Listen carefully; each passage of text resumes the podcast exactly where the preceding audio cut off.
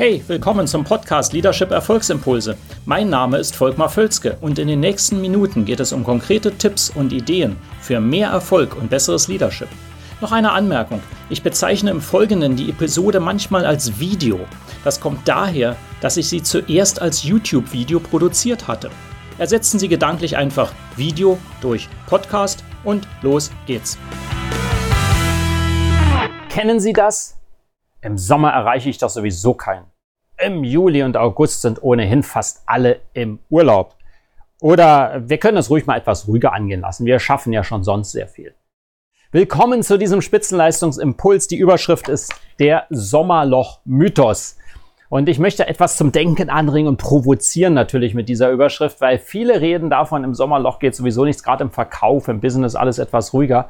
Sehr viel davon ist Mythos. Viele Dinge, die wir uns immer wieder selber erzählen, sind einfach gar nicht so wahr. Obwohl wir uns immer wieder, sie immer wieder wiederholen, dann glauben wir sie irgendwann. Aber wenn man sich das dann fragt, ist das wirklich wahr? Und eben etwas die Provokation heute, ähm, dass wir uns nicht zu stark darauf verlassen sollten, in Anführungszeichen, dass es ein Sommerloch gibt. Ja, äh, vielleicht ist das gar nicht so und vielleicht kann man dagegen auch arbeiten. Ich kenne jedenfalls aus meiner Zusammenarbeit diverse Unternehmen, die gar kein Sommerloch haben äh, wo man eigentlich denken müsste, ihr habt eins. Nein, wir haben eigentlich gar keins. Und warum ist das so? Weil wir einfach gar nicht daran denken, eins zu haben. Und andere, da ist es genau umgekehrt. Die sagen, ja, ist so ohnehin schlechter, also wird es auch schlechter sein. Es gibt externe Faktoren. Ich, ich streite das ja nie ab, das wissen Sie auch, aber eben ich äh, provoziere etwas, dass wir vielleicht diese etwas stark überbewerten sehr häufig und äh, sehen, ähm, dass wir auch anders agieren können und damit erfolgreicher werden. Darum geht es ja immer. Ähm, äh, ich gebe Ihnen einfach mal drei Ideen an die Hand heute, ähm, mit denen sie etwas diesen Sommerloch-Mythos bei sich bekämpfen können, bei sich und ihrem Team. Ja?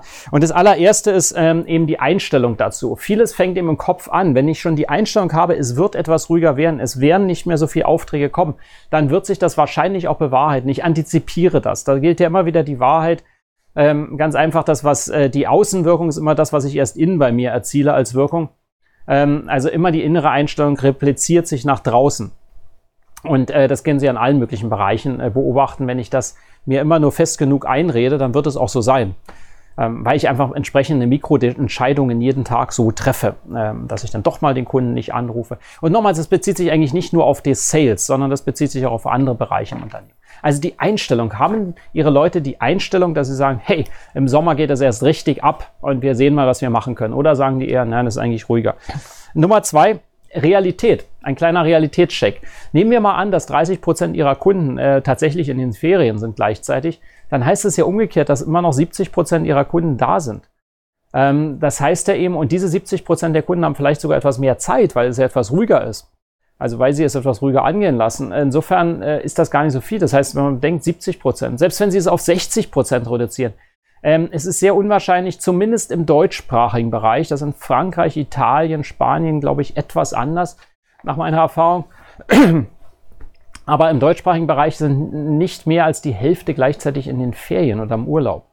Ja, und die anderen sind ja eben da und haben vielleicht sogar mehr Zeit. Also einfach mal die Tatsachen hinterfragen und sagen, ja, okay, 20, 30, 40 Prozent sind weg, aber der Rest ist ja da.